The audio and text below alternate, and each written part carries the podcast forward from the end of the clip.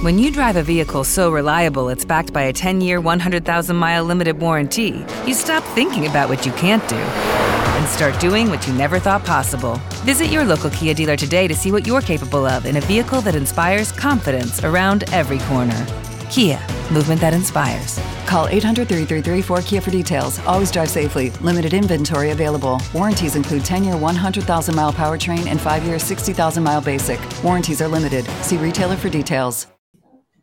Ciao a tutti amici e ben trovati dopo GP del Gran Premio del Qatar. Grande vittoria per Lewis Hamilton, seconda posizione per Verstappen e finalmente torna a podio anche frenando, che stavolta non ha frenato più di tanto, Alonso. Di quello che è successo ieri ne parliamo con Diletta Colombo. Ciao Diletta. Buonasera. Responsabile dell'area motorsport e redattrice di Automoto.it, Erans Storo, Stroll, H eh, Heribert Store. Ciao Heribert. Ciao, ciao. Il più grande istruttore di guida d'Italia, lo, lo possiamo dire senza nulla, eh, come dire, senza essere smentiti. E Ma anche del pianeta. Sì, del pianeta, ma sì. proprio insegna, insegna, ai marziani a guidare gli UFO, per cui voglio dire di cosa stiamo parlando. E in più, in più tra poco arriverà anche eh, Paolo Cicarone che è appena atterrato a Oriol Serio, direttamente eh, dal Qatar, per cui poi ci racconterà anche dal vivo cosa è successo. Però mh, direi di partire da Diletta, così con una, una sorta di, di, pau- di paolizzazione, e ci racconti un po' com'è andata la gara. Vai Diletta. Allora, direi che l'MVP della gara è stato indubbiamente Fernando Alonso, che ha dimostrato una verve da ragazzino alle prime armi, possiamo mm, dire. Non mi sembrava un podio di un pilota al tramonto, sembrava un no. podio di un pilota che voleva ancora dimostrare tantissimo. Ed è questo, credo, il segreto della gioventù eterna di Fernando Alonso. Ho scritto un pezzo in cui ho detto che per lui 40 sono i nuovi 20 sì. e a vederlo in pista non sembrava un quarantenne, per cui tanto di cappello. Tra l'altro è stato anche un podio molto celebrato celebrato eh, da tutti, anche per persone di altre squadre, quindi è una dimostrazione del fatto che comunque Fernando sia molto stimato all'interno del paddock. Io credo personalmente che i tre a podio ieri siano forse i più talentuosi, complessivamente i più forti della Formula 1 attuale. Se vedete c'è qualcuno che saluta dietro, provate a pensare di chi si tratta. Così, eh, niente, comunque deve sempre distrarmi in qualche modo, eh, non ce la possiamo fare a fare una diretta normale. Detto questo, la penalizzazione combinata. Ah, guarda che è arrivato anche Paolo. Ciao Paolo. È arrivato anche Paolo. È arrivato anche Paolo. Ciao Paolo, buona serata a te. Il Catarreota. Vai, Diletta, la, la penalizzazione combinata, vai. Nominata Verstappen eh, che l'ha fatto retrocedere in settima posizione per quell'episodio della doppia bandiera gialla, è occorso nelle qualifiche di sabato, chiaramente gli ha un po' complicato l'esistenza, eh, anche se ha rimontato molto in fretta, ma io credo che comunque Hamilton avrebbe vinto lo stesso. Tra l'altro ricordo che Toto Wolff dopo la fine della gara ha dichiarato che Hamilton non, monta- non montava il famoso motorone, oramai viene chiamato, che ha impiegato in Brasile, quindi con l'endotermico nuovo, che si sono tenuti per per Jeddah, che chiaramente è un circuito molto eh, veloce da quanto dicono e in cui serve potenza e quindi se lo sono tenuta questa, premi- questa primizia per più avanti. Poi parlerei anche dei giri più veloci, ma magari facciamo parlare prima Paolo che è arrivato dal Qatar e quindi ha qualche notizia più fresca delle nostre. Bello abbronzato Paolo dal Qatar, appena atterrato, ma che giro hai fatto? Se, se corso in notturna, eh, per cui al massimo solo le lampade, non è che sia Sì, ma non è che eri lì solo per la gara, ma che, vai, no, raccontaci no, beh, cosa hai visto. Vai. Quello no, beh, devo dire che ho visto una pista che era straconosciuta per quelli della MotoGP, ma con un'organizzazione che non è da Formula 1. Da una parte c'è stato il merito che in due mesi sono riusciti a organizzare un gran premio, dall'altra il contrasto è stato stridente tanto che a un certo punto giovedì o addirittura anche il venerdì sera dopo le prove saltava la luce perché le squadre di Formula 1 hanno un assorbimento tale di corrente che quelli della MotoGP se la sognano e infatti mm. hanno dovuto potenziare un po' di roba e in alcuni casi staccare, non so, in Pirelli avevano staccato l'aria condizionata per esempio, oppure alla Riddle che si occupava delle trasmissioni radio, video e roba del genere, praticamente eh, si sono trovati ogni tanto senza corrente anche loro. Eh, questo nella patria in cui il petrolio fai un buco per terra, spunta fuori il petrolio, fa capire come il fabbisogno energetico sia veramente una delle uno degli argomenti da trattare per il futuro. Poi la pista è un grosso cartodromo in realtà, per una Formula 1 attuale è un cartodromo di quelli giganti. Mi ricordavo un pochino il cartodromo di Curno, vicino Bergamo, del Fabrizio Colombi, pilota di rally, che ha un tracciato più o meno simile, perché c'è il rettilineo, la curva, poi andava su, tornantino, poi tornava giù. Ecco, secondo me quando hanno fatto la pista a Los Angeles si sono ispirati al cartodromo di Curno e, e, e, poi essendo una pista da moto il problema grosso era quello dei cordoli, perché oltre che essere molto bassi, in alcuni casi erano anche in pendenza negativa e siccome tutto attorno avevano messo dell'erba sintetica, nel momento in cui andavano fuori pizzicavano al volo con lo spigolo e questo spiega la foratura di Bottas, la foratura di, Stro- di Latifi, quella di Russell, eh, telai spaccati come quello di Leclerc che ha grattato sotto o altre squadre che hanno, hanno avuto grossi problemi perché proprio il cordolo è, è basso se non addirittura inesistente. E poi, al contrario del Bahrain d'Abu Dhabi, dove da anni stanno utilizzando delle soluzioni per tenere agglomerata la sabbia, eh, qui era sabbia continua, per cui nel momento in cui pulivi la traiettoria, dopo un po' ti ritrovavi col polverone e questo pregiudicava molto l'aderenza e anche il funzionamento delle gomme. Quindi è stato un po', ripeto, da una parte positivo perché in due mesi hanno saputo organizzare il Gran Premio, dall'altra c'erano dei grossi problemi e più anche i problemi cominciano a sentirli anche quelli a livello di personale. Non vi dico né chi, né dove, né come, anzi no, dove ve lo dico, in Qatar ci sono stati dei meccanici del personale che è stato male, hanno avuto dei collassi, hanno avuto sindrome da stress perché sono rientrati, alcuni più fortunati sono rientrati con un charter da, dal Brasile direttamente a Doha, tra parentesi i ferraristi si sono organizzati con quello della Qatar Airlines e quindi Qatar Airlines è andato a prenderli in Brasile, però in Brasile c'è anche un volo di linea diretto, però il problema grosso è che eh, ci sono 3.000 persone da spostare col circo e quindi hanno dovuto organizzarsi in qualche modo e la stessa cosa la faranno adesso tra Jeddah e Abu Dhabi, però lì bene o male un'ora di volo il problema lo risolvono abbastanza alla svelta.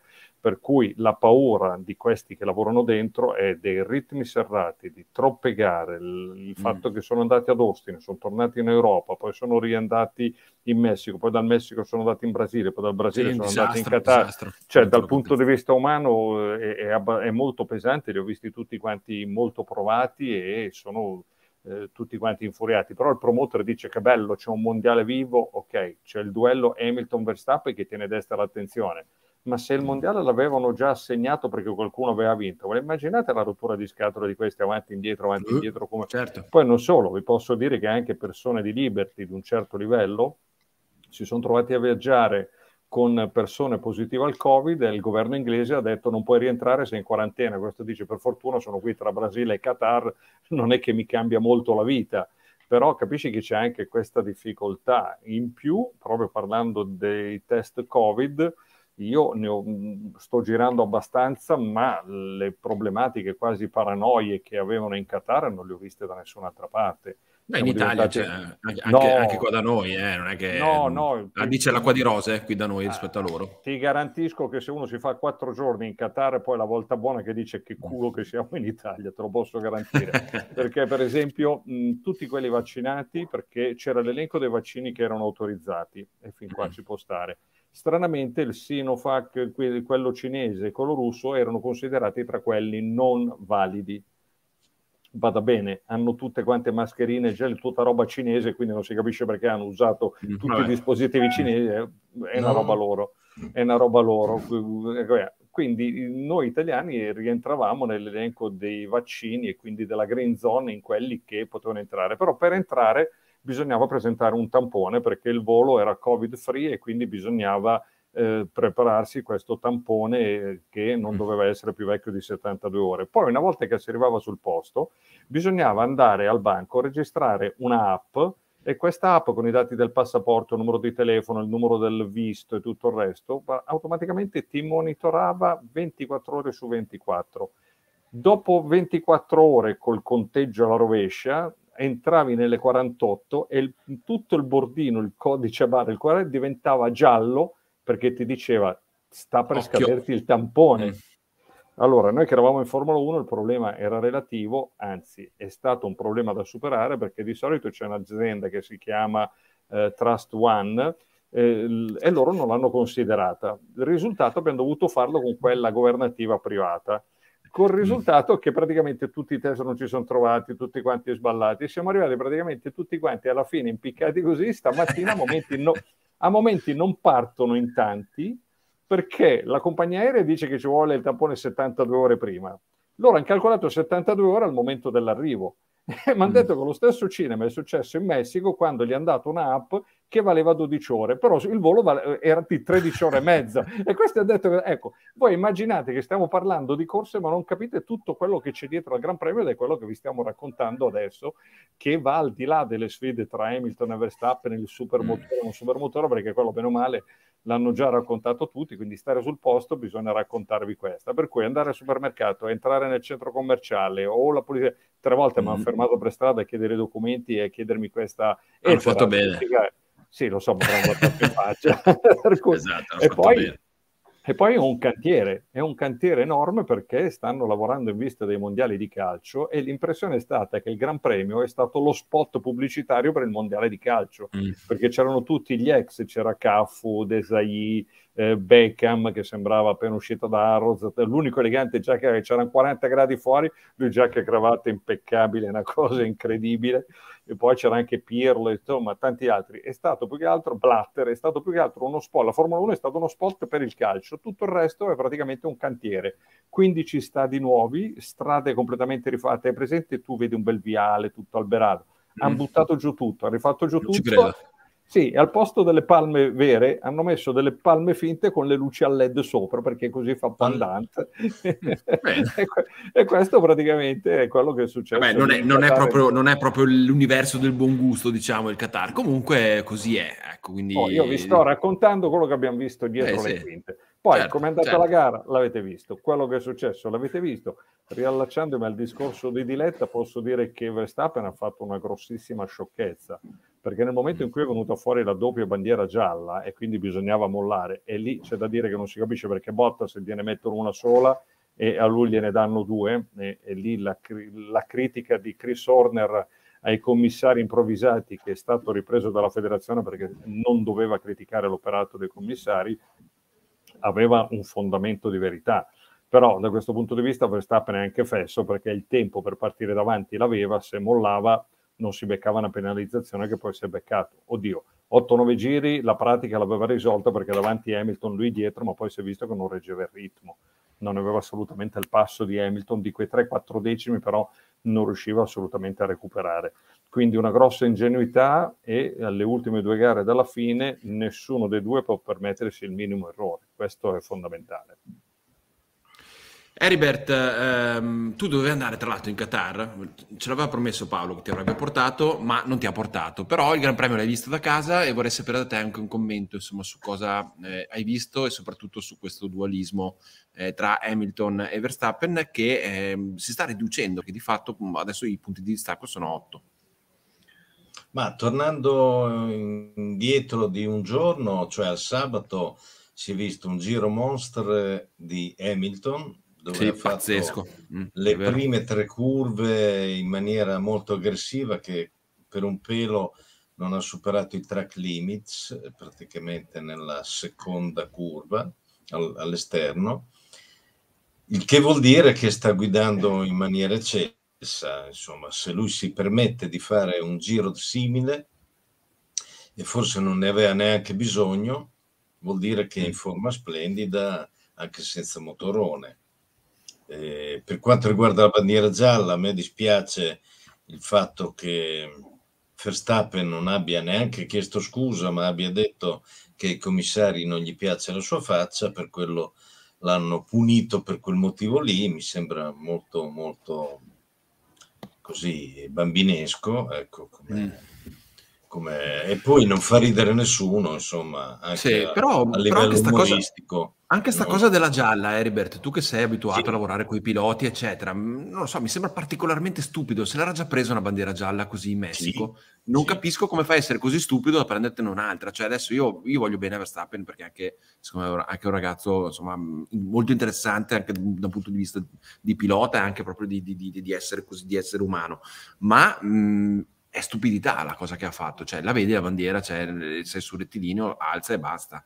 E cosa, poi cosa era sia a sinistra che a destra, quindi certo. se per caso perdevi con un occhio la parte esterna e comunque internamente c'era anche all'interno. Non so cosa dirti. C'è, c'era anche sul volante. C'era sì, anche tra l'altro, volante, tra l'altro. Esatto, si accende una luce molto piccola comunque eh, che sembra però, quasi insomma, una spia che ti manca l'olio, però loro lo sanno, cioè il loro mestiere sono dei professionisti. Sì, ma poi Heribert non è che sei a Monte Carlo che, che se sbagli l'ultima curva, eh, lungo, cioè, lì, hai capito, lì sei lo vedi che c'è un problema, oltretutto il, il, traguardo è molto lontano dove gli prendono il tempo, quindi lui aveva tutto, tutto i modi per poter rallentare, come credo abbia fatto Bottas negli ultimi centimetri. Quindi secondo me l'hanno graziato di un posto perché lui ha fatto uno zigozago prima di, del, del tempo e forse ha mollato il gas negli ultimi dieci metri tardi perché Gasly era molto prima e quindi il problema era, era Gasly e lo dovevano immediatamente, come hanno fatto altri, rallentare, insomma. Gara, so, ma poi certo, anche, anche, da, anche, dal box, anche, dal box, gliel'avranno detto in qualche modo, gli hanno detto guarda che c'è la gialla, alza, cioè, è questo che non capisco, cioè, mh, hai la comunicazione sul display, hai la bandiera gialla, sul display credo che avesse il verde, però. Anche Poi ho ricordato l'episodio di gialla. Poverino, uh, mm. ci ha lasciato le penne per una bandiera gialla doppia per altri sì. motivi, lo sappiamo. Vabbè, lì è, stato un po', lì è stato un po' più... Certo, certo, però lì è stato anche il team che non, non, non, gli ha detto niente via radio in mezzo a quel diluvio che se qualcuno si ricorda. Vi riporto, no, vi riporto, un episodio di Bandiera Gialla, un venerdì a Suzuka con Jacques Villeneuve che era in lotta con Schumacher, quindi stiamo parlando del 97. Quindi il discorso delle bandiere gialle vuol dire pericolo e se c'è pericolo devi alzare il piede, non ci scappa. Se la bandiera gialla è doppia vuol dire che il pericolo è bello grosso. Vabbè, è uno dei motivi per cui stanno rifacendo Spa fondamentalmente, a parte le moto, ma anche il discorso delle, delle Rouge Radion, il problema lì è che se c'è un incidente fuori Radion nessuno alza e ci sbattono dentro tutti quanti, ma eh, sì, lì, è anche, lì, è, lì, lì, è, anche un problema di, di for- eh sì, lì è anche un problema però di formazione dei piloti, cioè mh, sono abituati, gli dicono tu devi tenere giù anche se vedi giallo, ma voglio dire non, non funziona così, se c'è giallo c'è giallo e questa è un po' la... cioè bisognerebbe anche forse intervenire su quella che è un po' la cultura del motorsport. È vero che stiamo parlando di piloti di Formula 1, per cui dovrebbero essere i massimi rappresentanti e certe cose dovrebbero saperle, eh, però mi sembra che proprio la formazione con, con, cui sono stati allevati fin da piccoli del go-kart, eccetera, sia quello Heribert, magari eh, tu ne sai più di noi di queste cose, ma insomma mi sembra che proprio la formazione a partire da, da chi prepara, dai genitori che portano in pista e tutto, se quella tieni giù sempre, che poi vediamo. Quindi, ma sai, delle volte basta anche poco togli, togli il piede e lo ridai e tu sei a posto col mondo, cioè la telemetria parla chiaro, tu hai tolto il gas e l'hai ridato, non, sì. non perdi quasi niente, cioè mm. se perdi perdi 0,5 decimi, insomma. Sì, sì, sì. E quindi trovo, trovo un, po', un po' banale, oppure chiaro che se, la, se te la trovi in curva è già diverso, ma se te la trovi in rettilineo è veramente sì. ridicolo. Trovo strano. È inutile perché il tempo per partire più avanti lo aveva, eh, quindi cioè, è andato a complicarsi la vita quando poteva farne a meno. Sainz però... è mirante perché comunque lui non aveva visto la bandiera, così ha dichiarato, ha detto di aver visto la macchina di Gasly e di essersi reso conto probabilmente di essere il regime di bandiera gialla e quindi ha frenato e si vedeva dalla telemetria.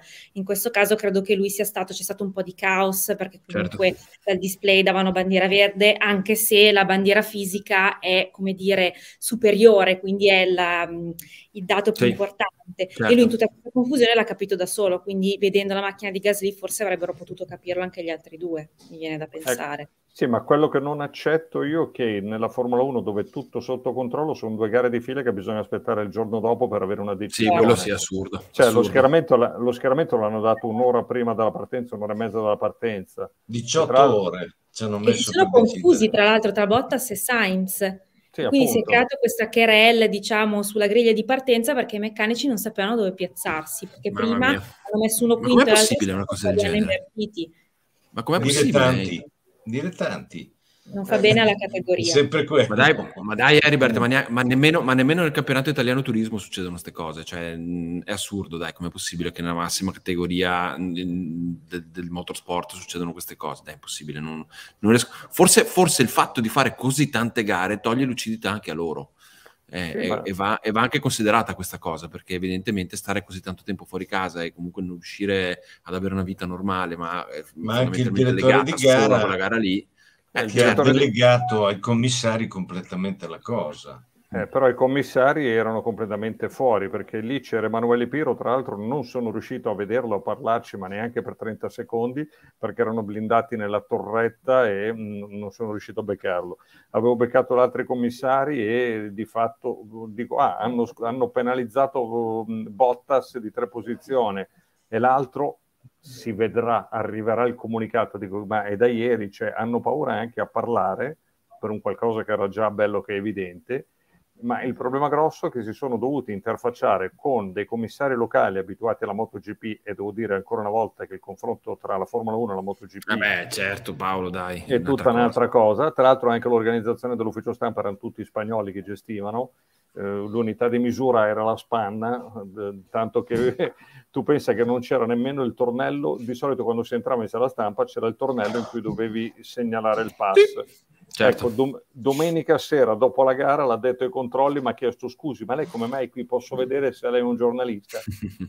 cioè, gli ho detto, guarda, aveva l'elenco, non trovava il mio nome, gli ho dovuto far vedere qui, dopodiché l'ha guardato e fa, ah sì, allora lei ti sei, ti sei infiltrato come al solito, adesso sì, ma, capito. Dico, ma, ma tu te ne rendi conto domenica sera? Mm. Domenica sera... Che questo, dire che sarebbe tre, gio- chiunque sostanzialmente. Sì, esatto, poteva entrare chiunque. Ge- ge- tre giorni che andavo avanti e indietro, questo qua domenica sera dice, ma lei cosa ci fa qua? Cioè, mi fa vedere il padre. Cioè, ma ecco. potevi fargli vedere il nostro video, scusa. Esatto, dice scusa. Eh, magari con dice, ah, c'è Heribert in questo video, dice, c'è Heribert in questo video, diceva. Eh, non vorrei che mi allora dica, ah, ma Heribert lo conosco. Esatto, un no, vecchio amico. Dico, 1952 quello che ha detto Emiliano è giusto, perché in fin dei conti qui parliamo di uomini, non parliamo delle macchine. Cioè, voi pensate certo. un pochino nell'ultimo mese, uno che parte dall'Europa e va ad Austin, a Austin uno come Leclerc è riuscito pure a perdere l'aereo, a far casino, è dovuto passare in transito da New York. Dopodiché arrivi a Austin. Poi da Austin va tutto bene, ti pigli e ti ritorni a casa un'altra volta perché o hai la promozione o devi provare delle cose. E quindi ti sei fatto 8 ore, 13 ore di volo, 8 ore di fuso, ti sei fatto la gara con tutto il tuo stress, dopodiché prendi e ritorni a casa, altre 8 ore. Dopodiché ti fai 13 ore per andare in Messico in Messico ti spari altre otto ore di fuso orario, dopodiché devi andare in Brasile e scopri che ci sono dei problemi aerei e roba del genere, poi dal Brasile sistemi tutto, ti rimandano in Qatar, in Qatar poi ritorni in Europa e poi lunedì devi ripartire per andare in Arabia Saudita.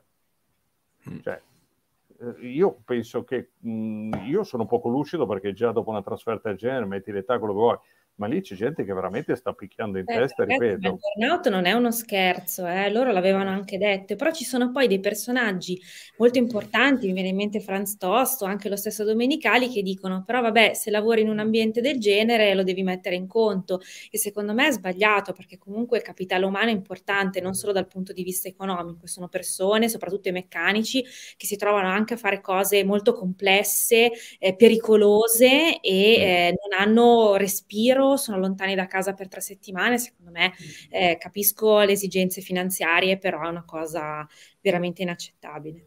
Beh, Anche perché ci sono team, scusami Paolo, però mi, diceva, mi dicevano ad esempio quelli della Toro Rosso, ex, Alfa, ex al Toro Rosso, oggi Alfa Tauri, come diavolo si chiama, come diceva. Eh, eh sì, quella era la forza di Cooper. Vabbè, ma è uguale, è uguale, no? È uguale. uguale. Però è uguale, però ehm, mi diceva che lavorano su, su, con due team di meccanici, cioè c'è chi fa la prima parte di stagione, c'è chi fa la seconda, magari qualcuno è intercambiabile, però poi in realtà le posizioni di, di rilievo, i manager che gestiscono il team e che gestiscono anche chiaramente la Formula 1 sono sempre quelli, per cui eh, fare 23 weekend fuori casa è tanto, soprattutto da tutt'altra parte del mondo, quindi certi errori mh, sono comprensibili, va anche detto però che mh, rendono difficile la lettura di questo sport e, e, questa cosa qua forse va un attimino così rivista. Sono d'accordo anche con Domenicali della serie sei un professionista e vai avanti così. Però mh, certe però cose forse potrebbero suonare, eh, potrebbero suonare come dei campanelli d'allarme. Ecco, cioè, eh, ragazzi, ve ne dico una, la Gazzetta dello Sport, che è il maggior quotidiano italiano, non aveva mm. gli inviati in Qatar e quindi se i maggiori quotidiani cominciano ad avere problemi di risorse, problemi economici e siamo in un finale di mondiale in cui ci sono due piloti che se la giocano, forse c'è qualcosa di sbagliato a monte. Mm. Perché... Invece noi ce l'avevamo l'inviato, c'eri tu, quindi meglio di così. Eh, sì, vuoi? ma eh, fra poco io non sarò più iscritto all'ordine dei giornalisti, te lo garantisco. Ah. Sì, Beh, ah, sarò iscritto al WWF come specie protetta da proteggere perché, protetta, sì. Perché arrivare a questo punto, no, ma mh, mm, tra l'altro ne stavo parlando anche con un responsabile di Liberty, mi dice, sai, sui social abbiamo fatto dei numeri mostruosi, abbiamo avuto un 250% in più, ho capito, mi fai due ore di gara, mi tiri fuori sei frame da 30 secondi, li mandi in onda gratis su Instagram e sugli altri social e poi dici abbiamo fatto un botto incredibile, puoi conquistare i nuovi spettatori, i nuovi tifosi, sì, però nel frattempo ti sei perso i vecchi, mm. perché questi qui, i nuovi, se non gliene importa niente dalla Formula 1, entro due anni, se la Formula 1 diventa noiosa, e quest'anno ci è andata certo. bene, che è un bel campionato, passano al gioco delle boccette sperando di riuscire a fare strike, e quindi tutti questi numeri mostruosi virtuali non li trasformi in niente di vero e quindi è un po' un discorso di bulimia tipica americana che siccome in America hanno 46 gare NASCAR vorrebbero fare più o meno anche la stessa cosa in Formula 1 girando dappertutto. Questo qui è un sistema che prima o dopo lascerà delle vittime per strada. E lo ripeto, i primi sono i ragazzi, quelli che lavorano dentro, perché i manager fanno tanto i fighi, perché adesso io, Stefano Domenicali, un amico, gli voglio un gran bene, però non mm. ci sono 60 meccanici che viaggiano tutti e 60 in business class serviriti e serviti con lo champagnino. Sono dietro mm. tutti quanti incolonnati così come oggi con i ragazzi che eravamo dentro in aereo, tutti stipati l'inverosimile in classe economica stretti a sto modo a mangiare della roba che eh, abbiamo preferito sì, certo. lasciare perdere. Ed era dalle tre di notte che la gente era in piedi, dice ah però che fortuna, che bello, erano tamponati, erano vaccinati, erano controllati, cioè comincia ad essere pesante. Prima o dopo qualcuno, e lì ce ne sono stati alcuni che sono stati male, lo ripeto. Male, ter... Sì, tachicardia, attacchi di panico, eh, eh. mancanza di respiro, crisi improvvise, quindi non siamo tutti quanti uguali e, e, quindi a voler fare tante gare poi tra l'altro svilisci, sminuisci perché per esempio sul Gran Premio del Brasile il racconto ancora, stesso della gara certo c'era, c'era ancora tanto da raccontare da approfondire. Cioè cotto mangiato ce lo siamo mangiati via. Gran Premio anche del Brasile ma, ma, anche l'attesa il, l'approfondimento l'attesa manca tutto il, il, cinema che c'era quando c'erano 16 Gran Premi che non c'è niente sì, da che, fare così. che, 16 Gran Premi è, è, è l'elemento perfetto. è già troppo non solo, poi l'aggravante è che nelle ultime gare la Mercedes aveva quel qualcosa in più e ragazzi, tre gare una dopo l'altra e quell'altro cosa fa? Riesce a recuperare? Ma non se ne parla nemmeno. Quindi paradossalmente ne fai tanti di più per soddisfare la gente, però a lato pratico non cambia niente, perché se vedi la Ferrari si beccava un minuto e mezzo da una parte, si è beccato un minuto da una parte, si è beccato un altro minuto e mezzo da un'altra parte, e quindi a lato pratico cioè, stiamo facendo tutto sto po' di roba però poi alla fine i valori sono quelli, il tempo di recuperare non ce l'hai, il tempo di portare qualcosa, a parte questa stagione. Però il rischio per l'anno prossimo secondo me sarà anche questo, per cui troppe gare vanno bene al promoter che è in tasca, però dal punto di vista pratico non, è una situazione abbastanza deleteria e ripeto, va di grazia che quest'anno ci sono due che se le suonano, danno da parlare, eh, sono due campionissimi, due squadre diverse, ma se fosse stato sempre la solita trafila Mercedes, ragazzi, cioè, da mo' che erano partiti tutti a catena, eh, capisci? Mm, sono d'accordo. Sono d'accordo. Diletta, mh, mm, questo discorso qui di Verstappen, comunque della bandiera, eccetera, insomma, ci riporta un po' anche a, cose, a scene che abbiamo già visto. Ehm, non lo so, cioè questa, sua, questa sua psicologia un po', un po', così, secondo te può condizionare mh, il finale di stagione o magari anche con, con, l'arrivo delle gomme morbide negli ultimi due Gran Premi, perché poi c'è anche, questa, c'è anche mm-hmm. questo dettaglio da, che non è da sottovalutare, perché la Red Bull con le gomme morbide va molto bene, mentre la Mercedes va un po' peggio per cui sicuramente c'è il vantaggio della, della, del motorone fondamentalmente, ma hanno lo svantaggio delle, delle gomme in Mercedes, per mm. cui boh, non lo so, eh, però in, in, Red Bull hanno evidentemente un, un, problema con Verstappen, perché se fa questi errori qui, eh, insomma, è, può essere un problema, ecco, mettiamola così. Sì, mhmm, da un lato diciamo che si è mostrato anche, non dico paranoico, un po' una cosa alla Hamilton questa qui, quindi dice: "Ce l'hanno con me per il discorso Sì. della bandiera", no, parafrasando Sì. lui, ehm, crede insomma in una cospirazione nei suoi confronti, quando in realtà comunque è una leggerezza che ha commesso lui questa, quindi non ci vedo tanti complotti. Più che altro il nodo secondo me è la questione della mancata penalità in Brasile o comunque della mancata investigazione, perché credo che abbia aperto comunque un vaso di Pandora, perché molti piloti si sono detti scontenti. Ehm, di questo mancato giudizio perché dicono adesso noi come dobbiamo comportarci di fatto mm. in pista, quindi si può fare tutto quello che si vuole e temo che eh, cercando di, scegliendo di non decidere, abbiano aperto la porta per qualcosa di clamoroso, l'ultima gara stagionale, perché se dovessero arrivare a pari punti o quasi ad Abu Dhabi, poi nel caso di un episodio controverso lì sì che sarebbe un disastro veramente grosso, perché se ci mettono 20 ore a decidere se un pilota ha commesso un'infrazione in regime di bandiera gialla, non oso immaginare cosa potrebbe succedere se ci fosse un contatto tra quei due lì all'ultima gara. So Sono d'accordo. Sì, eh, c'è, c'è, un altro vai, particolare. Vai, vai, no, c'è un altro Paolo, particolare. Scusa. Ci sono le scommesse in corso sulla Formula 1 e quindi a livello di scommesse stanno circolando molti soldi, soprattutto in Inghilterra o negli Stati Uniti, dove ci sono le società eh, mm. quotate che si occupano. E, e, quindi cosa fai? Tu vai a falsare anche il risultato in cui c'è gente che ci ha messo dei soldi, cioè eh, diventa estremamente difficile. Quindi Diletta ha pienamente ragione da questo punto di vista. Eh? Heriberto, tu cosa ne pensi? Eh, della gara, volevo parlare della gara. Vai, vai, vai. Ma vai, non, vai. non, c'è stata, c'è solo Ma uno sì che ha fatto la gara. Uno ha fatto la gara, Fernando no. Alonso, è l'unico che ha fatto la gara. No, no, no, troppe sviolinate su Alonso perché dobbiamo considerare che improvvisamente quella macchina in quella pista si è trovata meglio di chiunque altro. Perché anche, anche Ocon è arrivato quinto, eh? non è che è arrivato lontanissimo.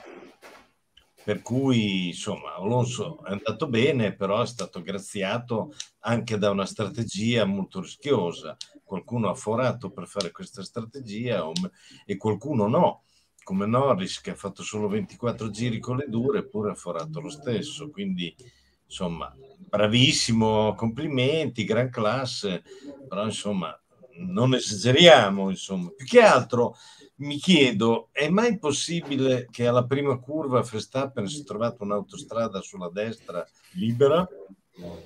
Mm. Cosa sembra che, tutti, dirci, sembra che tutti si sono messi d'accordo per non dargli fastidio. Mm, addirittura no. Addirittura. Eh, guardate di nuovo la partita, vanno tutti a sinistra. Eh, Heribert, tu vanno sei... tutti a sinistra. Heribert, tu sei una solo. carogna, sei certo. una carogna perché mi stai bruciando un articolo che sto preparando perché ci sono dei piccoli gesti ma dal grande significato. Perché come tra di noi c'è il tifoso di uno e il tifoso dell'altro, ho scoperto che anche lì c'è il tifoso di uno e il tifoso dell'altro. Ah, pure. È difficile capire eh, chi è. Questo è figo, eh. eh sì, infatti. Eh, ma Paolo, lo sa, ma Paolo lo sa. Ma se lui mi butta la palla così, se butta la palla così... Ma noi possiamo fare un articolo a quattro mani, eh? Eh, bravo. Infatti il concetto è quei piccoli gesti dal grande significato. Mm, quindi tu dici che c'è qualcuno che, che, che diciamo è propenso, eh, sì. cioè si è, si è, visto in modo evidente in questa gara, secondo te, Heribert? Eh, ma sì, scusa, lì sì. era, era, facile fargli perdere 20 secondi, in, invece in due giri quello... E era voilà. Salve. Gli ha dato anche il cordialino mentre passava, tipo, no? Eh, invece a Perez, non avete visto, se l'è dovuta sudare tutte le volte eppure la macchina era simile, i colori erano quelli. E Perez, poverino, sempre là ad arrivare lungo perché nessuno lo voleva far passare. Cioè, poveretto, se l'è dovuta sudare, povero messicano. Mm, sì, però comunque intanto è arrivato quarto a, 4, a 3 secondi da Alonso, che tutto sommato non è male, però in effetti comunque dai, la prestazione di Alonso è, è sicuramente interessante eh, e, e, e, rivederlo sul podio comunque così dà un po' di, dà una bella Quindi, emozione, no? dà una bella allora, sensazione. Verstappen parte settimo, al terzo giro è già terzo e al quinto mm. giro è già secondo. Vabbè Paolo, c'è anche, vabbè, c'è anche, c'è anche un aereo però. Eh. posto eh, grandissima resistenza a Verstappen. Poi l'Ungheria è un'altra pista, è un'altra cosa completamente, quindi il paragone con Hamilton non è centratissimo. No, però non stiamo facendo... pensare che tra Verstappen e Hamilton Alonso possa preferire il primo. Così è, ricordando corsi e ricorsi storici di 14 anni fa. L'hai visto sul podio? Eh sì, l'ho visto. Eh, era lì sul podio che si sono passati la bottiglia di champagne con, tra l'altro, paese arabo, sono andati di champagne tranquilli senza problemi. Acqua di rose. Eh, eh, no, no, era champagne vero. Era champagne? era, ah. era, eh sì, Ma eh, perché questo... spruzzava poco? Boh. Era sempre ah, sicuro. Ma no, era, sì, era, era, un po' caldo. Ma era un po' caldo. Per cui ti dico il fatto che fosse sul podio, c'era Hamilton di lì e lui bello tranquillo che dava le pacche sulla spalla, gli picchiava dentro con lo champagne. Tra l'altro è stato bravissimo perché ha mollato la bottiglia di champagne al suo meccanico, è riuscito a prenderla al volo sotto mh, perché ero incidentalmente proprio dietro al podio da questo punto di vista. Anzi, magari se riesco a farvi vedere qualche foto perché eh, ero lì, cioè, si vedeva proprio cioè, non so se si riesce a vedere, ecco, ero dietro la vetrata, eccoli qua, ero proprio dietro la vetrata, quindi ero proprio in posizione privilegiata a vedere tutta la scena lì da, que- da questo punto di vista. Per cui chiedere un selfie. L'hai, fatta, l'hai fatta dalla TV quella lì, Paolo, di la verità. No, ma che TV? Cioè, ho, fatto, ho, fatto, eh, ho fatto tutta la serie di foto che poi io prendo e mando direttamente, quindi come vedi sono tutti quanti qua. Eh, vedi, Scusa, eh. Vedo. Vado, vado là apposta, scusate almeno. per fare le foto. Ma no, faccio anche le foto perché tu non le guardi su automodo.it. Eh, Paolo, hai cominciato così comunque tu, no? Esatto. Quindi un ritorno alle ecco, origini. Per cui ci sono immagini che dicono più di tante cose e devo dire, come aveva detto Heribert, sul fatto che qualcuno si è trovato l'autostrada, il fatto che anche Diletta ha notato, ci, ci sono due schieramenti, anzi sono tre gli schieramenti, c'è quello che non me ne frega niente di chi vince e c'è quello che mh, mm, piuttosto che far vincere lui preferisco che e quindi c'è questa situazione qui abbastanza mh, mm, complicata da, da, gestire, però fa parte del gioco. Eh. Cioè, ma già che siamo così. un po' così pepatini, io avrei una domanda per Heribert. Eh, ma Pier Gasly è partito malino, prima dell'inizio della gara è stato raggiunto dal Marco.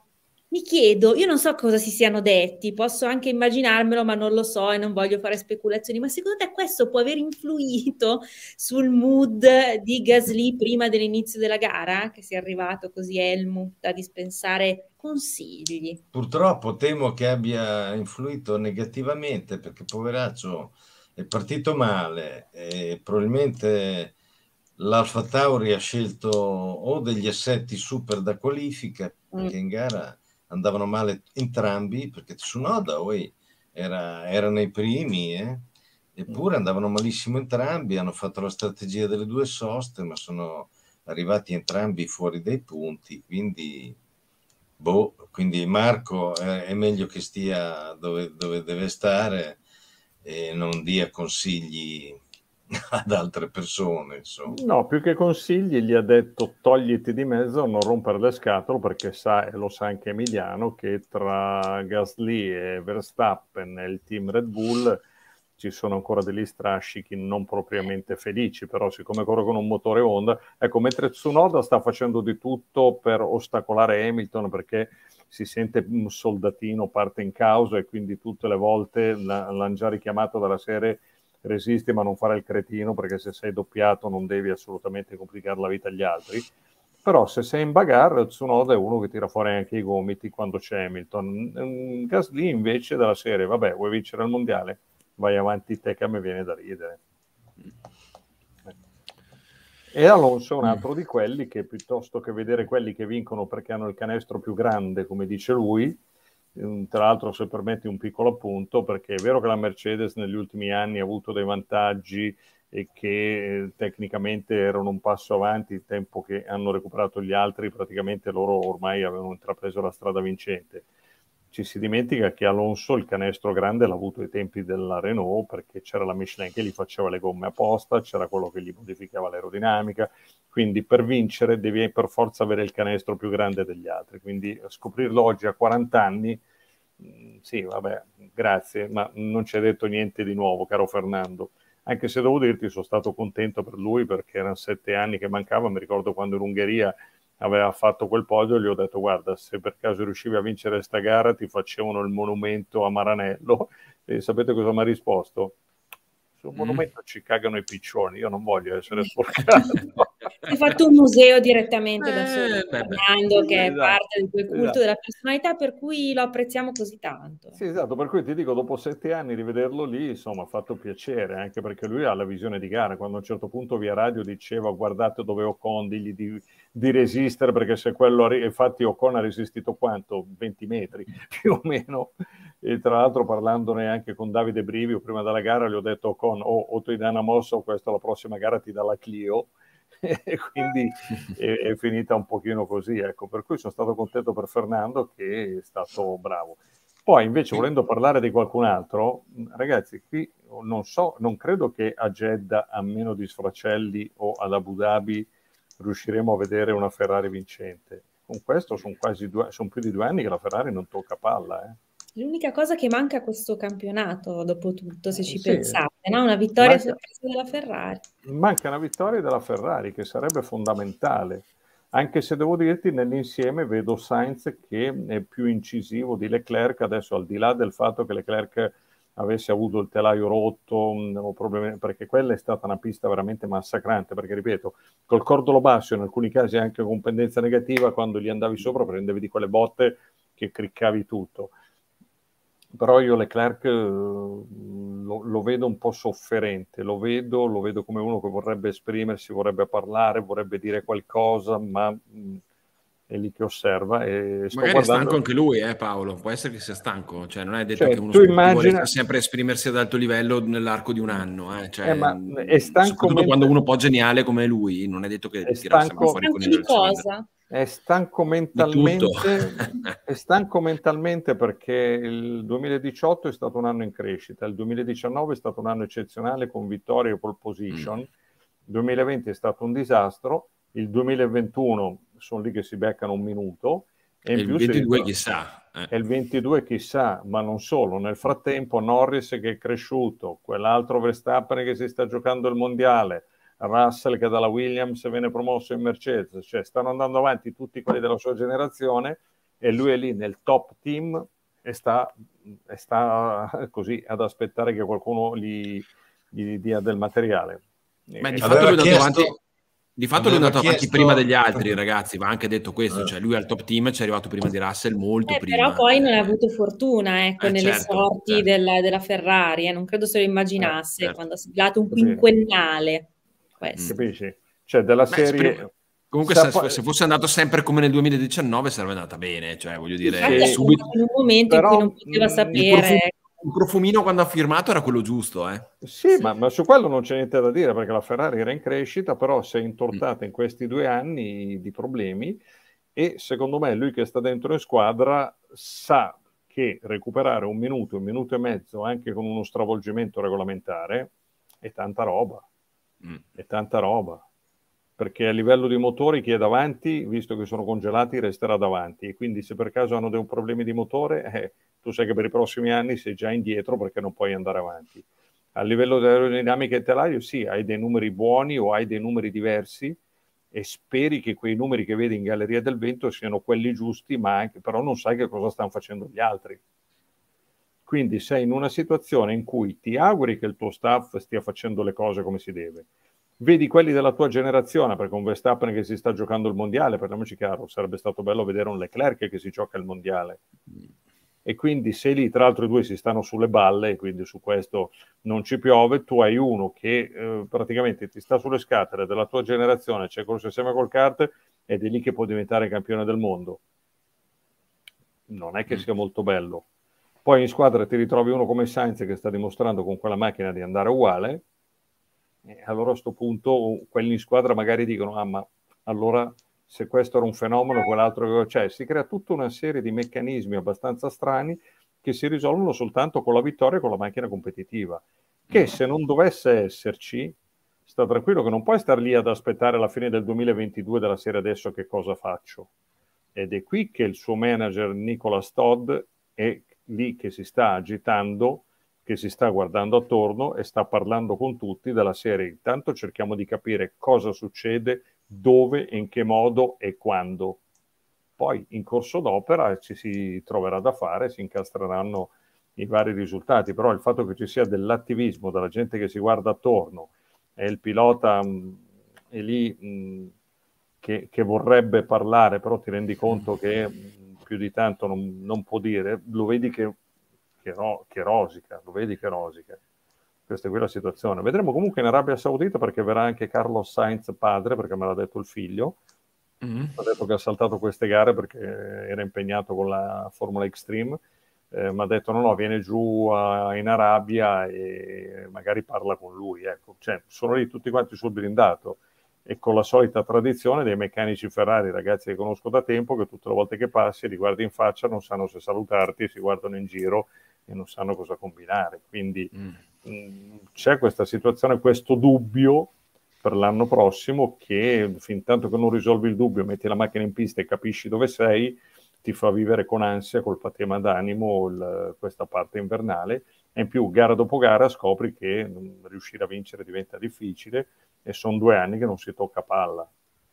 Ecco. Volevo ricordare che anche stavolta Leclerc ha chiesto lo scambio di posizioni, cosa mm, che invece vero. gli è stata rifiutata forse per la prima volta. Ma tu gliel'avresti data la posizione, Heribert? Ah no, a che motivo? Cioè... Appunto. Eh, perché, perché andava a prendere Stroll. Cioè, ma perché la chiedi? Eh, perché la chiedi? Perché vuoi sempre stare davanti a quell'altro. Eh, se, se, non ci arrivi di tuo... Eh, scusa. Per me sono lì, magico. Casomai dico che mi sta ostacolando con i rifiuti dell'aria sporca mm. le solite cose che dicono, ci, no? Ci può essere, ci può stare tutto. Però... Beh, si è sempre divertito con la radio, eh, il, il, buon Leclerc. Ti ricordi Paolo? Quello radio chiamavamo Radio Charlo, come diceva. Radio, certo.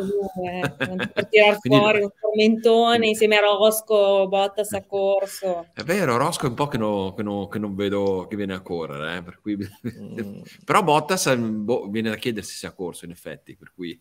Ha toppato, tor- ha toppato, sì, clamorosamente, ha toppato clamorosamente la partenza, cioè non lo so. Eh, quando Beh, ma anche Toto, anche Toto, incazzato che gli dice dai sorpassa un po' di gente, cioè tanta roba. Cioè, eh. serie dati una mossa, vuol dire eh, che una mossa. un pochino ha funzionato un pochino, non tantissimo, ma si è dato un attimino una mossa. Per me gli ha detto non ti pago a fine mese. Eh, infatti. Per un messaggio allora velato. Gas, giù tutto.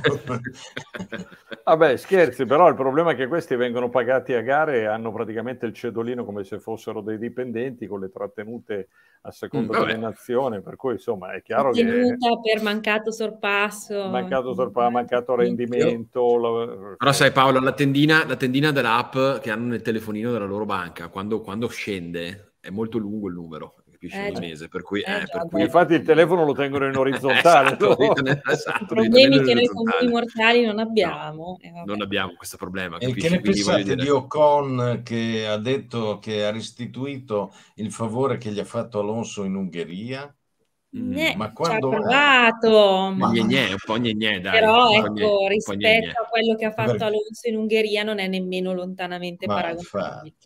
ha tenuto dietro due curve. Ma neanche mm. due curve. Ma... È chiaro, è un altro tipo di circuito, però insomma Vabbè, non... È... Però ecco, per, ehm, per, ho parlato un po' con qualcuno nel team e sto fatto che Laurent Rossi, che è il capo, il presidente di Alpine, conferma che ci saranno dei tagli e dei cambiamenti in vista Vabbè. dell'anno prossimo. Eh sì, quindi evidentemente mettono mano alla struttura e sto fatto di far circolare delle voci su Davide Brivio, mi sa che qualcuno si è intortato con le sue mani. Ecco. Ah. Mm. Ma tu dici, sì. che Brivio, dici, che Brivio, se ne torna bello bello in MotoGP da dove se n'è venuto o eh, mm, resta lì? No, no, no, rimane, rimane, lì perché è in una situazione che deve star lì. Nel senso mm, che ma lui, ma lui, se, lui se, se, ne tornerebbe però. No, il problema è che lui ha accettato in Formula 1 per riuscire a fare qualcosa. Il problema però eh, è che capito, se questo qualcosa se non, glielo fare... Eh. Eh, eh. esatto, e allora il discorso è a quanto pare adesso glielo fanno fare. Speriamo. Ah. Oh, ragazzi, Quindi cioè, qualcuno deve essere rimandata. Leggete tra le righe. Sì, sì, sì, sì, infatti stavo solo dicendo che ci sarà come dire, un rimaneggiamento, non so neanche se si possa dire, sono le 4 di notte, perdonatemi, dell'organigramma dell'Alpine. Eh sì, Verrebbe da pensare, no? Anche perché Luca De Meo, il presidente Renault, era in Brasile ha visto con i suoi occhi alcune cose, ha saltato il Qatar per ovvia ragione perché Qatar era un ufficio complicazioni affari semplici, però mm. tra Abu Dhabi ha già detto che dovrebbe esserci, il team si sta già preparando di tutto. Al grande arrivo. Sì, però voglio eh, dire, ce messo, poi ce l'ha messo De Meo lì, capisci qual è il problema? Cioè, sì, il fatto eh, che poi non lo fanno lavorare è assurdo, è, no? È assurdo il problema è che, de, esatto, De Meo ce lo mette, ma gli inglesi poi agiscono di loro. Eh, allora, capito, se, però... eh, allora, se devi farlo lavorare vuol dire che devi intervenire sugli inglesi. Come? Mm, oh. Vediamo. Vabbè, lo scopriremo a questo punto. Eh, sì, resta, però, resta, però, che gli manca l'introito di, di, un altro team e questa cosa qui mm, credo che pesi mm. a livello, a livello di, di, costruttore il fatto di non avere quei 20-30 milioni che ti entrano dalla, da, solo, dalla fornitura. Solo per un altro anno. Ho una domanda per Paolo. Attenzione, attenzione, attenzione. Dica. Paolo l'avrà detto 7 milioni di volte. Se l'avete sì. ascoltato attentamente, attenzione. sapete benissimo di che team sta parlando. Tra l'altro, se volete ridere, aspetta, Heribert, ho, ho incontrato Vasseur. Siccome l'altra volta... No, beh, siccome... Sì, ma siccome l'altra volta sono stato il primo a scrivere del cinese Zoo, del siluramento di Giovinazzi e tutto il resto, no? Stavolta mi ha guardato e mi fa... Mm, stranamente non hai, scritto, non hai scritto niente, stranamente. Cioè, mi hanno tirato addosso, ha detto letteralmente, mi hanno tirato addosso quintali di merda con la stampa italiana, mm. parole testuali, tu non hai scritto niente, gli ho detto perché io avevo già dato e quindi stavo eh, Avevi già detto a luglio tu. Eh, Carone non ripete, non è esatto. necessario. No, perché in Però è vero Paolo, ti va dato atto che tu a luglio avevi scritto sta cosa e, e, non c'era ancora diciamo questa voce in giro e tu la sapevi, per cui è stato molto bravo. No, ma il problema di base è che io, um, gliel'ho detto a Vassar, capisco anche il tuo punto di vista. Tu hai una struttura con almeno 500 persone e devi garantire la sopravvivenza se da una parte arrivano i soldi che ti garantiscono la sopravvivenza del team, eh, la sopravvivenza della squadra è più importante di quella del pilota. Infatti lui dice mi dispiace perché è stata gestita male perché hanno fatto fare a Giovinazzi la figura di quello che è stato fatto fuori dalla Formula 1 e questo è sbagliato. Ho detto sì, però anche voi ci avete messo del vostro. Sì, ma sai, non è che l'abbiamo fatto apposta, eh, cose Insomma. di questo genere. Tra l'altro vi do la chicca in anteprima, la, l'ingegnere di pista, la uh, Ruth Bascomb, che era quella che faceva il tutto, l'hanno... Ciao, l'hanno sì, perché quella delle, stra- è quella delle strategie. Ovviamente parlando con l'addetto stampa, assolutamente, a Invil che sta lavorando, però mm. da fonti mie ben informate mi hanno confermato che il team ha insomma, ne ha combinate talmente tante a livello di scelte strategiche che non può stare lì. Tra l'altro il problema è che lei lavorava in Ferrari, ha lavorato in Assa, adesso era qua in uh, Alfa Sauber. Sauber. Quindi il problema grosso di decisioni strategiche non proprio azzeccate eh, se l'è portata dietro da tempo. E quindi, però ormai il Giovinazzi è andato, che tra l'altro l'ho visto abbastanza rassegnato dalla serie, vabbè, tanto ormai vediamo però l'operazione Dragon e Motorsport lì mh, potrebbe aprire delle prospettive importanti per Giovinazzi. Ma scusa Paolo, ma mh, Audi e Porsche, visto e considerato che sembra che ritornino insieme, cioè, mm, hanno, bis- hanno, sì. bisogno di due te- hanno, bisogno di due team e soprattutto eh. hanno, bisogno di, hanno, bisogno di, un motore, per cui che giro del fumo c'è lì dentro? Niente, leggi Williams con Jost capito e già capito dove vai. Beh, uno sì, e l'altro? Per adesso è uno. Sì, perché dovrebbero essere, dovrebbero, cioè, il ritorno dovrebbe essere di entrambi in teoria. Perché potrebbero anche non essere entrambi. Potrebbero anche non essere entrambi, però in questo momento quello che è più vicino, perché Williams è gestito dalla Dornington Capital, che è un fondo di investimento che ha investito dei soldi, ha ripulito la squadra dei debiti, ha fatto dei piazzamenti, quindi è diventato qualcosa appetibile. Una volta che l'hai preso, l'hai ripulito e tolto i debiti, diventa appetibile, il passo successivo è quello di venderlo, di cederlo, cosa che invece la McLaren non fa e non ha fatto perché la McLaren è in tutt'altra situazione. Però Paolo, io non vedo anche rapporti, no? nel passato ci sono stati con Ubi, con grandi costruttori auto, quindi non sarebbe nemmeno la prima volta. No, no, assolutamente. No. Però Paolo, Paolo, io ero un evento, non ti dico se era un evento Porsche o un evento Audi, però uh, chiedendo... C'era un cavallino. No, no, non, non, ti dico esattamente cosa c'era, però chiedendo a uno dei manager, insomma non a un italiano, chiedendo a un, a un tedesco eh, se sarebbero tornati in Formula 1, loro o l'altro mi ha detto ma perché non tutti e due? Cioè della serie mh, mm, quantomeno ci stanno pensando seriamente di ritornare entrambi. Per cui... Vabbè, Comunque dovranno stanno... decidere a breve, no? Perché bisogna... Sì, quindi, quindi uno, uno, sicuro, ma potrebbe essere tranquillamente tutti e due. Quindi... Sta... Sarebbe sì, breve, credo. Gli stanno facendo il regolamento su misura, per cui da questo punto di vista, ragazzi, non dimenticate che c'è poi un altro team che potrebbe avere dei problemi. Eh? Che?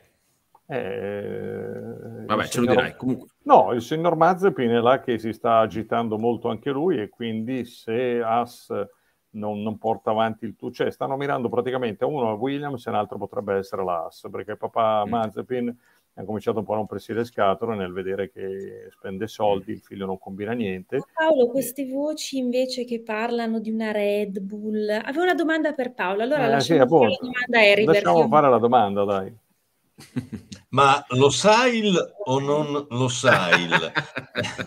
la domanda è, visto che eri là, che cosa ne dici della crisi McLaren? Hai sentito qualcosa? Hai usato qualcosa?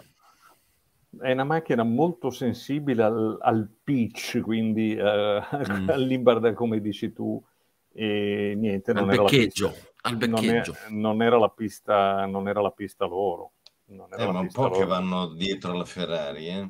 Ma perché mm, hanno tirato i remi in barca e hanno visto Richard che ormai... ha avuto anche un problema software, eh, Sono in smobilitazione in tanti. Di, in, sì, sono in smobilitazione. Risparmiano. Durante ma non esatto. doveva farlo. Esatto, stanno risparmiando e stanno recuperando risorse, hanno visto che tanto ormai eh, riuscire a stare davanti alla Ferrari potrebbe anche capitare nelle ultime due gare, però insomma, in fin dei conti loro la gara l'hanno vinta, hanno fatto una doppietta, hanno mostrato una certa crescita, quindi da questo punto di vista ci sono. Poi non dimentichiamo che Norris ha avuto quel problema lì, perché se no Norris era ancora davanti. È vero. Ecco. Sì, per sì. cui eh, sono comunque. lì. Invece, eh, per riguarda... mm. invece, per quanto riguarda il discorso Red Bull, roba simile, forse credo di essere stato indirettamente il, mm. il colpevole, mm. il colpevole di una certa D'accordo. situazione. Eh beh, ce la dirai. No, perché stavamo parlando con il responsabile di Honda, l'ingegnere. Lo richiamo? Chi? Lo richiami? Niente. Chi? Vai, ah, vai vabbè, Paolo, vai. vai. Ho sentito, lo richiamo, parlavo delle responsabilità. No, perché in fin dei conti loro avevano deciso di mollare, di uscire e non avevano ancora deciso se lasciavano il motore come Mugen o come altra roba. Nel frattempo, politicamente, Helmut Marco eh, si era mosso molto bene e quindi aveva prospettato al gruppo Volkswagen Audi di farsi sponsorizzare i motori, perché loro avevano detto a Honda ci lasci il tutto e noi sponsorizziamo i motori.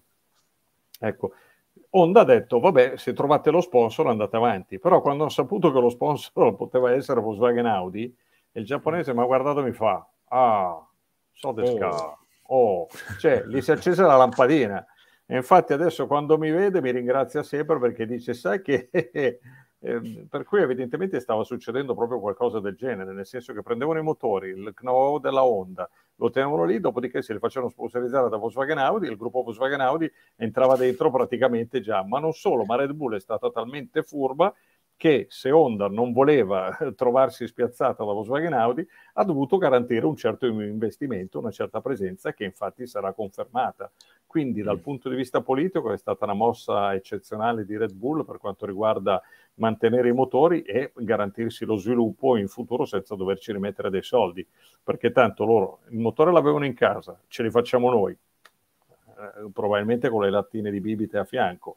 Mm. Lo Swagen Audi entrava dentro, praticamente sponsorizzavano, si trovavano già bello tutto che bello che pronto e loro di Red Bull erano felici e contenti, quindi molto mm. intelligenti e bravi dal punto di vista sia comunicativo che dal punto di vista sviluppo delle prospettive per il futuro e questo qui è molto importante. Ecco.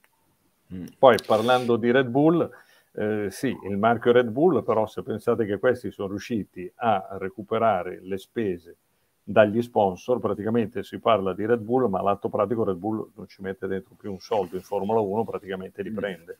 E questi qui certo. eh, mi ricorda molto un'operazione Flavio Briatore del passato con Benetton. Mm, tu pensa che anni fa, tanto per darti un esempio, in America, soltanto negli Stati Uniti, parliamo di un po' di anni fa, loro vendevano un miliardo e 100, un miliardo e 200 milioni di lattine e per ogni lattina c'era un margine utile operativo di 20 centesimi. Cioè soltanto sul mercato americano questi qui avevano qualcosa come 2 miliardi, 2 miliardi e mezzo che gli avanzavano, come se niente fosse, tutti gli anni. E quindi, zic zic così. Sì, esatto. E poi c'era il mercato allora. mondiale, quindi capisci che... E oggi invece che spendere per pubblicizzare riescono a recuperarli dagli sponsor, oh ragazzi. Allora, allora, dai, che sono 59 minuti, vorrei un commento, anche perché poi mh, mm, dobbiamo stringere un po'. Eh, volevo un piccolo commentino da Herbert per quanto riguarda la pista di Jeddah, dove hanno jeddato tutto l'asfalto. Eh, usa è, è, una Io pista temo... usa Jed. Che ecco, poi Herbert ne è una anche tu, così almeno. Se anche che tu faranno mezzo giro con le gomme morbide e basta. faranno. No, senti, ma tra l'altro se, pio- se piove lì è un così. disastro, eh. Se piove lì è un disastro. No, non piove. Tranquillo non che non piove. piove. Sicuro? Non piove. Mm. Okay. non piove. Non piove. Piuttosto il problema grosso è un altro, è quello che non hanno ancora finito di dare giù l'asfalto, è un asfalto dopo 15 giorni con il Formula 1, con tutto l'olio, le sostanze vengono fuori, eh, la situazione è ancora abbastanza Dovrebbero complicata. far girare 100 macchine stradali per giorni e giorni e giorni. Eh, eh, in Turchia l'anno scorso lo fecero, non so se vi ricordate sì. che eh, vi, di notte fecero girare delle autostradali, non risolse. La macchina dei commissari. La macchina però commissari. comico. Comunque, dopo il tornantone di metapista, praticamente tutto pieno mm. fino, fino, alla curva prima dei box. Ma il senso di una pista me... così, Heribert, secondo te? Il senso di una pista così? Non c'è. Senso folle, perché oltretutto eh, se ti fermi ai box perdi, perdi una vita. E quindi come fai? Dovrai fare una sosta sola e, e le gomme durano a quella velocità perché è tutto in curva. Mm. E, e sono curve velocissime che fai a 300 all'ora mi chiedo la forza G eh, su quelle gomme quanto influenzerà, quindi sarà un casino anche lì mm. sull'asfalto per la Pirelli e quindi sarà un ternolotto sulle gomme. E tra l'altro appunto arrivano, arrivano con dei set, tra l'altro arrivano con dei set di gomme molto morbide, Heribert, eh, quindi la foratura eh, di Verstappen e, e, di Stroll, cioè causa degli incidenti a quella velocità clamorosi. Pericolosina. E vai a muro, vai a muro, è esatto. gravissimo. Infatti bandiere rosse lì, o non rosse, ma comunque safety car mh, mm, dovrebbero essercene, per cui Beh, potrebbe che essere che il risultato della gara sarà mh, mm, quantomeno falsato da, dall'esistenza di questi momenti di gara, per cui poi vedremo... Eh, vedremo cosa, cosa succederà. Cioè, dovevano, Però, secondo me dovevano fare tre, finire la pista prima e fare delle gare per vedere l'andazzo. Perché... Eh, arrivano già al pelo così, figurati. Eh, esatto, quindi è un bel casino perché non hai un'esperienza di nessuna gara di formula e... Ah, sì, ci vai, col simulatore, ci vai col simulatore, ci vai col simulatore e basta. Per cui... Esatto, mm, e dopo, certo. dopo una stagione... Un Macao. Eh, esatto, eh, vai a giocarti un mondiale su certe piste. Eh, un, ripeto, che scatta male, insomma, stavolta. Sì, esatto, esatto, per cui sto non lo so. Sto, sto Io resto, resto, sempre abbastanza perplesso per quello che sto vedendo in Formula 1, però dicono che io appartengo alla vecchia generazione, ma non mi sembra sei boomer, che nuove... Sei un boomer, Paolo. Sì, ma non mi sembra che poi le nuove stanno facendo tanto di più, eh, perché al massimo del commento che leggi sui social Hamilton mm. vince perché c'è la Mercedes perché ha dimostrato di essere un incapace. Ecco, cioè, non ascoltano queste... Heribert, dobbiamo registrare un no, ma è, è, è, il livello medio dei nuovi, è il livello medio dei nuovi tifosi che si limita ad avere delle percezioni. Eh, però Paolo, non... posso dirti che ci sono anche dei tifosi un po' più stagionati che la pensano sì. allo stesso modo. Eh? La Formula sì, 1 ma... è comunque una categoria che si presta a diversi livelli di lettura. Mm. permetto di so, dire, però, quindi non è sempre facile. E va anche, e va, anche detto, e va anche detto che l'approfondimento che potevamo fare un tempo, Paolo, mm, quando c'erano ancora le 16 gare, torniamo qua al discorso iniziale, eh, tu ti andavi a comprare il tuo bello autosprint il martedì mattina in edicola, esatto. avevi tutto il tuo tempo di leggere, ti, ti, leggevi la tua gazza il lunedì, ti, ti, leggevi, ti sentivi Paolo alla radio, cioè ce n'erano di approfondimenti che poi ti portavano sì, alla gara, eh, c'era tutto un tempo per ragionare, adesso invece no, no, è Twitter, due, due twittate e basta, fine della storia. Non e questa solo, è la mancanza dell'approfondimento. Mm. Andavi in edicola e ci mettevi anche dei soldi perché dovevi comprarteli i giornali. Certo, Invece certo, adesso certo. apri il tuo telefonino, c'è il tuo social, questo è un cretino, eh, e quindi vanno tutti quanti dentro. Bisogna anche comprendere un po' il pubblico vasto che fa fatica a capire questa Formula 1 i suoi regolamenti, il cambio gomme, cioè è troppo difficile capire un Gran Premio e la sua effettuazione,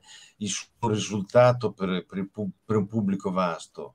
È difficile, quindi un po' bisogna che capirli se buttano delle frasi un po' così sempliciotte o non lo so, io... Mh, allora, o, vedo... o, vanno su simpatie e antipatie, che è la cosa che più mi disturba, insomma.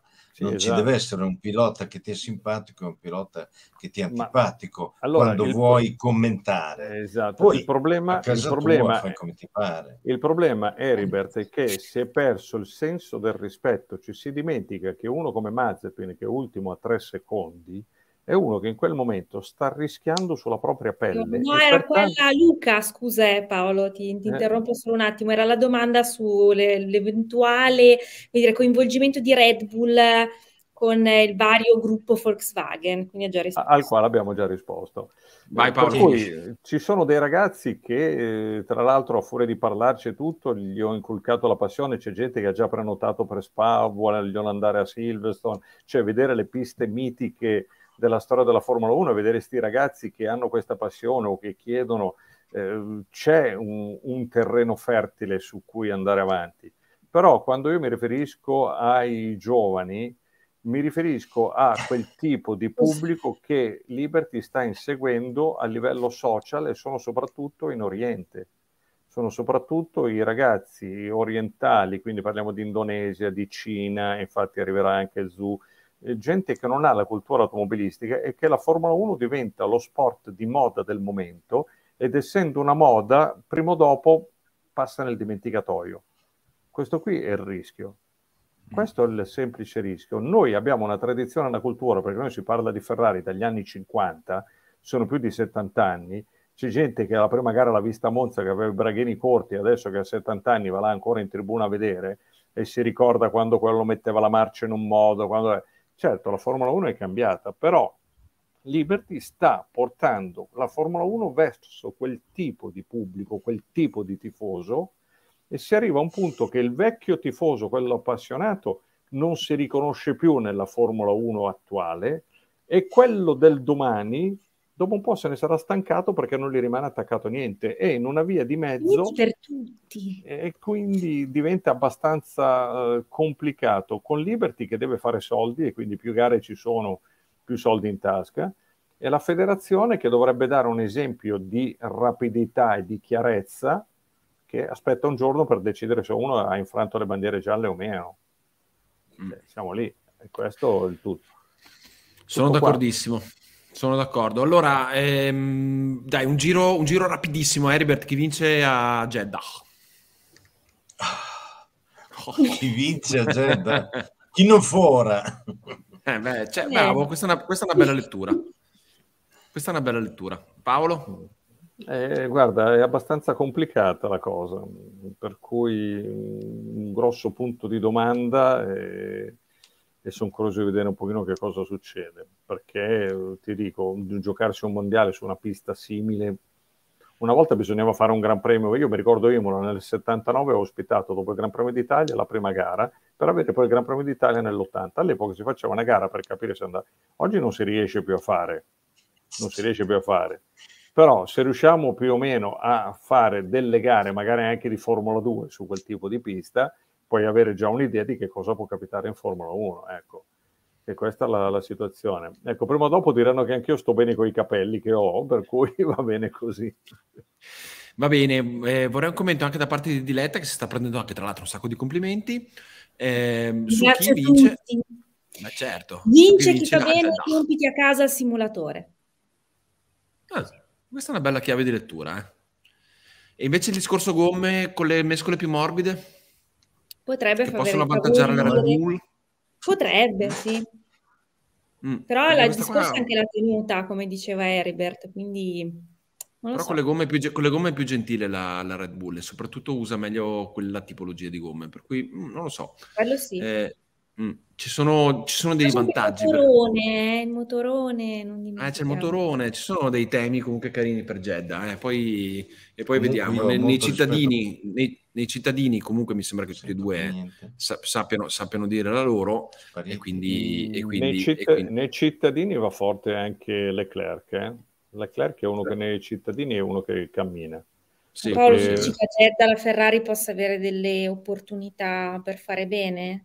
Ma eh, Leclerc è uno che, su, ripeto, sui cittadini è uno che cammina, quindi è anche uno di quelli che potrebbe interpretare subito la pista, per cui spero, mi auguro che possa avere finalmente un, un ritorno come si deve.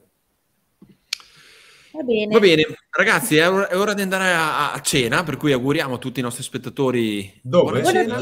Dove? Eh, non so, andiamo fuori. Beh, una, comunque una seratina la facciamo tutti insieme, adesso che si può andare in giro uh, senza Covid. Ieri, guarda, ieri, se, ieri, sera ho fatto un errore clamoroso um, perché tornando indietro avevo messo il, il navigatore perché dalla pista c'è tutte le volte c'è autostrada, cioè vi dico soltanto che per andare verso il tracciato c'è un'autostrada a 5 corsie più due di emergenza per lato, perché hanno fatto il nuovo stadio che sembra un nido d'ape, un, una bomboniera, non si capisce niente, e di fatto c'è praticamente la metro con la fermata e l'astro che ti porta proprio all'interno dell'ingresso. E insomma, strada facendo, non ho capito cos'è, sono finito da un'altra parte allora ho detto, ma sì, rimango qui, c'è il ristorantino sul porto, mangio il pescetto. Ho visto un branzino. Cioè, di ragazzi, gomma. di gomma, no, il branzino era buono, solo che la Madonna me, gli ho lasciato giù 102 euro, per cui mamma mia, cioè, Ma se era, io devo andare, se andavo a... era, era pieno di perle, per lato, eh, no, eh, per, per lato ci sono rimasto io, avevo la mano che tremava con la carta di credito, però ho fatto il disinvolto, poi mi hanno chiesto cosa gliene sembra qui, ho detto bravissimo, eccezionale, qualità prezzo, eh, fantastica, aspetti che mi segno nome che scappo via perché non è il caso. Ma Jeddah vai?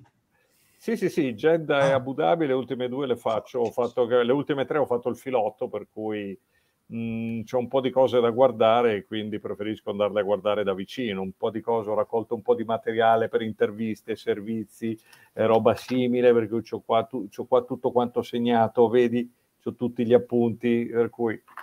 Vabbè, ci vediamo ad Abu Dhabi. Sono ancora uno di vecchia scuola, sono uno di vecchia scuola, preferisco essere lì sul posto. Ragazzi, si è fatta una certa... Oh, se no io non te ciao, più ciao.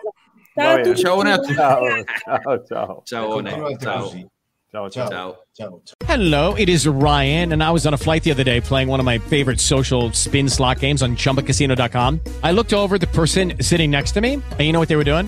They were also playing Chumba Casino. Coincidence? I think not. Everybody's loving having fun with it. Chumba Casino is home to hundreds of casino style games that you can play for free anytime, anywhere, even at 30,000 feet. So sign up now at chumbacasino.com to claim your free welcome bonus. That's chumbacasino.com and live the Chumba life. No purchase necessary. DTW, void, were prohibited by law. See terms and conditions 18 plus. Hello, it is Ryan, and we could all use an extra bright spot in our day, couldn't we? Just to make up for things like sitting in traffic, doing the dishes, counting your steps, you know, all the mundane stuff. That is why I'm such a big fan of Chumba Casino. Chumba Casino has all your favorite social casino style games that you can play for free anytime, anywhere with daily bonuses. That should brighten your day a little.